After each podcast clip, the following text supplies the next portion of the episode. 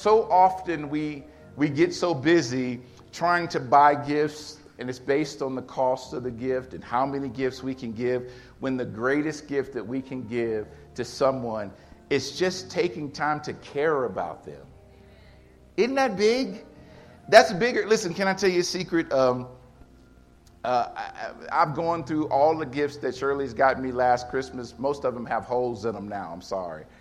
They have my jeans. She makes sure I get jeans every Christmas, and I put holes in them throughout the year. And they're gone. But you know what? She gives me more than anything else, and I get all year long, and it means the most to me, is how she loves me. And I want you to understand that is a crucial thing that we can give to everyone. Even, can I tell you, at this time of year, and it should be all year long, we should be giving love to even those who don't reciprocate.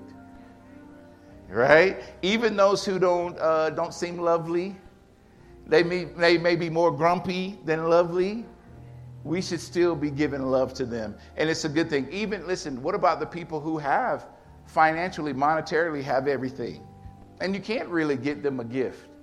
They still need love. I remember the story of a guy, and I'll tell this, I hate, I won't tell it because are kids in here. But it was a gentleman, I'll, I'll give you the gist of it and kind of get around it. It was a gentleman who was the rich guy on the hill. And there was this minister that was doing a, a revival down at the bottom of the hill. And God told him, He said, Hey, go to that door and tell them that I love them. And the minister was like, Man, I don't, I don't want to go up there, you know. That's you know, I don't want that guy to think I'm crazy. And God said, No, go. And he went knocked on the door, knocked on the door. There was no response. So he just yelled, he got down to the keyhole, and he yelled in the window, Jesus loves you. And he went back down to the bottom of the, the, the, uh, the hill. He did his revival. He told a story in the revival. And there was a man who jumped up from the back and said, I was that guy on the back of the hill. I was there on the top of the hill. I was getting ready to take my own life. And I heard a voice say, Jesus loves me. And he got down and saw the revival, came down, gave his heart to the Lord. Imagine how many people you think are well and fine and everything's good, and they need Jesus. They need your love. Amen? Amen. Amen. I'm going to let them be seated. I wasn't going to do this, but I'm going to teach this anyway. Just two minutes. Now, first thing I want to say before we go on, I, I just got I got to teach this today. Is that okay? Usually I don't teach a long message, but I'm teaching this one today. It might be long too. I'm sorry. But the thing about it is, is can we can we all agree that children's ministry is important? How many of you guys are feeling a little antsy because you got kids jumping around and running around? Did you know that's how church was in the early days that the kids did that kind of stuff? You just get used to it. You just make sure. Did you know that you have to learn how to focus? The world today, man, we're, we're so distracted. It's so easily to get off track when kids aren't doing right or things aren't going well. So don't let that be a distraction. Have joy. Amen. We're glad that the kids are here. That's what Jesus did in the midst of his meetings. He'd sit them down in the middle and, t- and preach while they were right there. So if, if it's good enough for Jesus, we can do that too. But thank God for children's ministry too. Amen. Amen. Amen. I just want to share just a few things uh, really quickly, guys. We've been talking about for the past uh, the past couple of weeks. We've been talking about obstacles, and the last thing that we did was we talked about obstacles for relationship with God. But we didn't finish and end there. We said that God was so uh, set on relationship with man Listen, God was so set on relationship with man that he moved everything around to do it. Did you know Jesus' main purpose for coming was to restore relationship with God? Remember we talked about last week Luke 19:10 says for the son of man is come to seek and to save that which was lost. And what was lost was relationship. And the biggest obstacle to relationship, I'm going to quickly run through this, is religion, man's attempt to reach God. Remember when they were in the garden, the fig, uh, the fig leaves that they had? They pulled them from the tree, they put them, sewed them together, and made aprons so they were covered from the nakedness, and it was their attempt to be ready to see God. That was religion.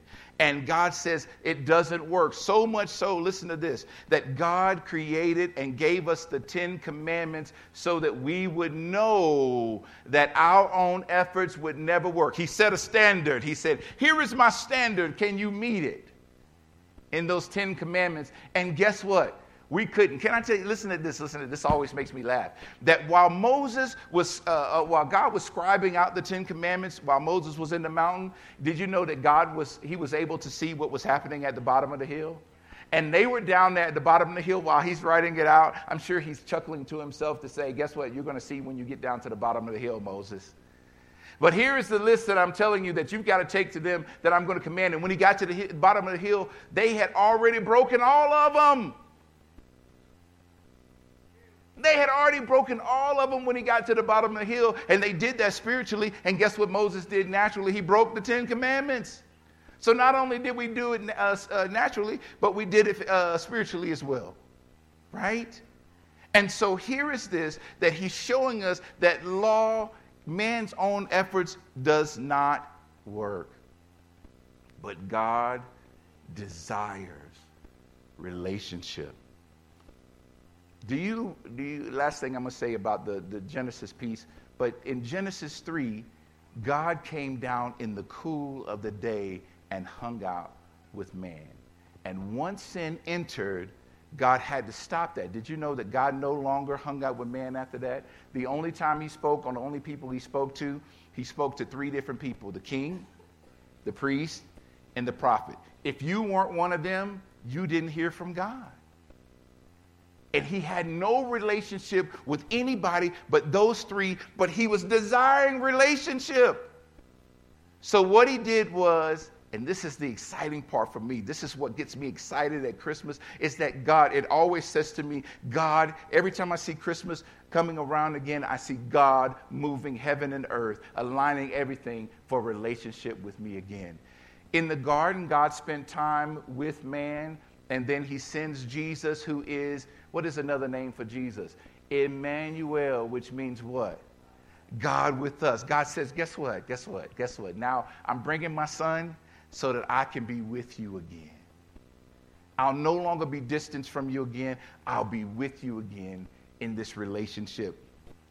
The first thing I want you to see, and, and this is uh, uh, uh just all of the message, this will be the finishing up of it, but I want you to see it from this perspective, and I want to read this to you. So in Luke chapter 2, Luke chapter 2. Amen. Luke chapter 2 and verse starting in verses 22 and we're going to read a few. I know this is not how we normally do our service, but today I just want to share this with you.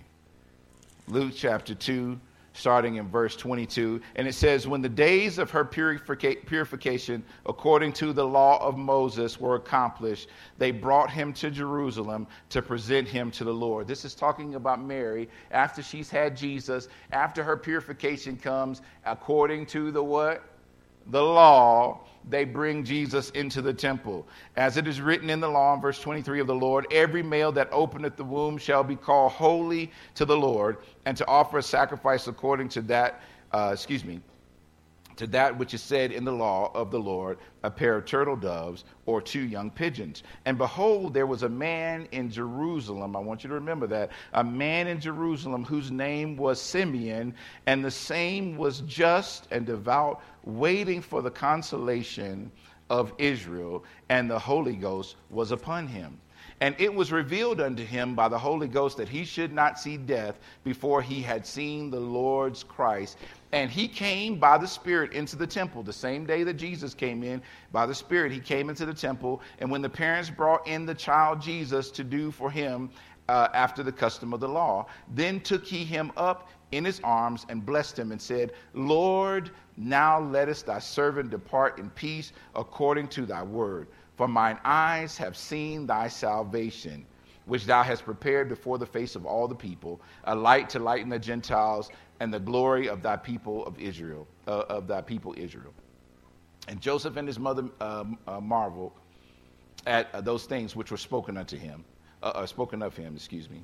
And Simeon blessed them and said unto Mary his mother, Behold, this child is set for the fall and rising again of many in Israel, and for a sign which shall be spoken against them. Yea, a sword shall pierce through uh, thy own soul also, that thy thoughts, uh, excuse me, that the thoughts of many hearts may be revealed.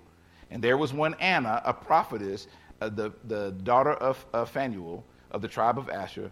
Uh, she was of a great age, and she lived with the husband seven years from her virginity, and she was a widow of about fourscore and four years, which uh, departed not from the temple, but served God with fasting and prayers night and day. And she coming in that instant gave thanks likewise unto the Lord, and spake of him to all them that looked for redemption in Jerusalem. Now I want you to see, hey, Pastor, why did you read that?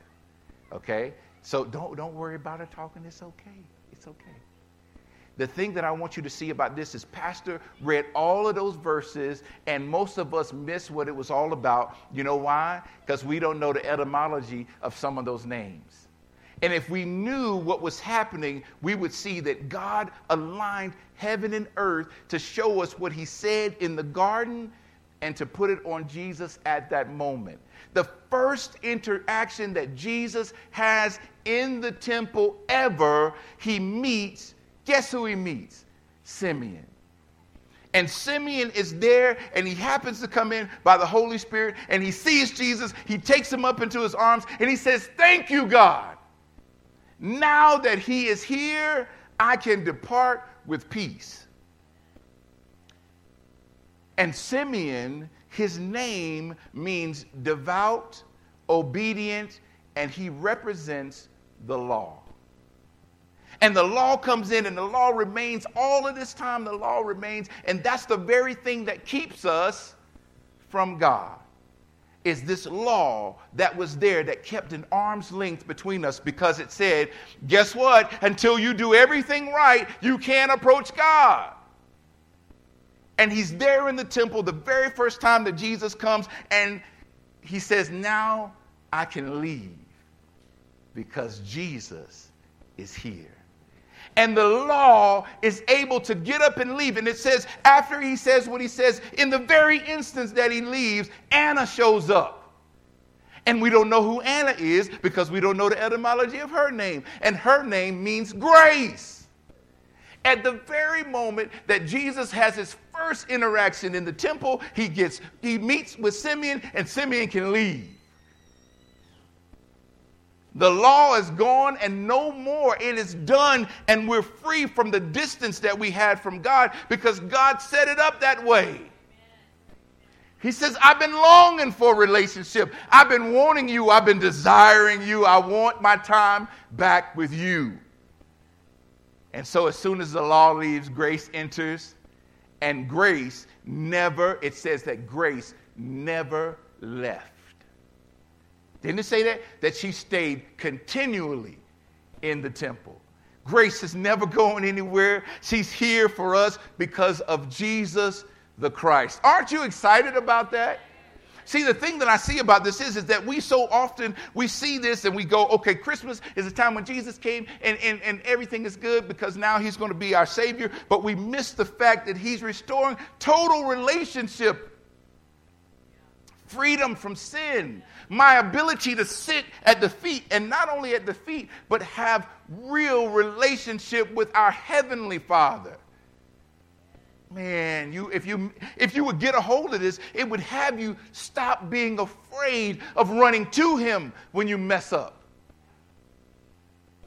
Because He'll say, just like I do my kids when they messed up, I pick them up after they fell, dust them off, and say, okay, let's go try this again. I didn't scold them because they stumbled. I was concerned for them. I lifted them up, dusted them off, made sure they were okay, and sent them on again. That's what Jesus, that's what God wants to do for you. He wants relationship, He wants communication with you. See, but the struggle is because our minds stay in the mode of religion and we miss that Simeon is gone and Anna is here. Because we miss that fact, what happens is, is that when we get ready to go before the Lord, we come before Him like this and we tell Him all the stuff that's going wrong and why we messed it up. And, and, and sometimes we never, we never come because we're hiding because we messed it up. When the truth of the matter is, what did I tell you last week? God put the skins on you. You, you have to go get the message from last week to know what I'm talking about. Amen. He's the one who laid the skins on all Adam and Eve did was let it. How many of you will allow God to let grace engulf your life? How many of you will allow grace to engulf your life? Now, no, no, this is, this is something that you've got to get a hold of because if you don't change how you think, you're going to, uh, when you leave here, you're going to be like, man, that was a good message, Pastor Preach. All right, man. And we're going to get back to toys. We're going to get back to all the business. We're going to be doing all the Santa stuff and we're going to do all of this stuff. And then we're going to be back in the same mess that we were in. We will have forgotten about Anna and we'll still be dealing with Simeon and we'll struggle and it'll keep us. And when things get back, and then when we see the bills of all that we spent at Christmas? And we don't know how we're going to pay them. And then we're up all night trying to figure it out because we can't trust God to do it His way, to know that He's daddy. Listen, listen, when my parents were alive, I, I, I didn't, you know, I, I miss them for this, this. I know this sounds bad, but I miss my parents because I love them. But one thing about my parents were was this is that they were always there when I needed them. And that that that that uh, that pain will never go away that they're not there. Amen. That they're not there when I needed them, but they were always there for me when I needed them. Now, listen to what God wants from us. He wants you to understand and see Him the same way. I'm never leaving. I've always got your back. Listen, if I gave my very best, listen, if I gave my very best so that I could have relationship with you, why would I now turn my back on you now that I have relationship? Wouldn't it be a waste of Jesus if that was the case? Then why are you distressing? Why are you distraught? Why are you downtrodden? Why is your heart heavy? Why are you fearful? Why are you negative? Right? Why not allow grace to engulf you? Amen? Now I'm finished. I, there's more I wanted to say, but I'm finished. And this is what I want to say to you. There, there are two things that I want to do. One, I want us now to take communion. I know that seems like, hey, we're supposed to do that at, at, uh, at, at uh, Easter, right? But the truth of the matter is, guys, listen. The Bible says, this do in remembrance of me. Okay, you missed that. He said, This do in remembrance of me. We are remembering that he came down to be with us. Do you have joy about that? So now, we're not going to take communion the way most people take communion. Oh, Solomon, oh, I got to be sad. No, I got grace. I'm free. I'm, I'm excited. Aren't you excited? So now what we're going to do is we're going to take communion. I'm going to pray over the elements of communion, and you're going to come up. They're going to come and play a song. I don't know what they're going to play, but they're going to play something upbeat. Hallelujah. Something exciting. And this side, there's communion over here in this corner, and this side, there's communion over here in this corner. You guys can come and get that, and we're going to do it with joy today. Amen? Normally, this is a solemn idea, but today, guys, after hearing that God wanted relationship, and this is a reminder that the law has passed. Jesus has made a way for us to be restored in relationship with the Father. This should be a joyous occasion. Amen? Amen. And we're remembering what he has done. So we're going to take the elements together. Amen. So, Father, we thank you for the bread that represents your body that was broken for us, for our healing, for our deliverance. We thank you for it and we take it and we eat it in Jesus' name. And then, Father, we thank you as we take the cup, which represents your blood that was shed upon the mercy seat to cover and do away with the law once and for all so that we may be free from its bonds of religion and us trying to do it ourselves and be moved into the place of grace, the new covenant that is filled with grace, love, joy, peace, patience, kindness, goodness, long suffering, faithfulness, gentleness, kindness. We thank you for it, Father. And we bless your name in Jesus' name as we take it. For as often as we eat this bread and we drink this cup, we remember what you've done. We give you all the glory, all the praise. In Jesus' name, amen, amen, amen. Hallelujah.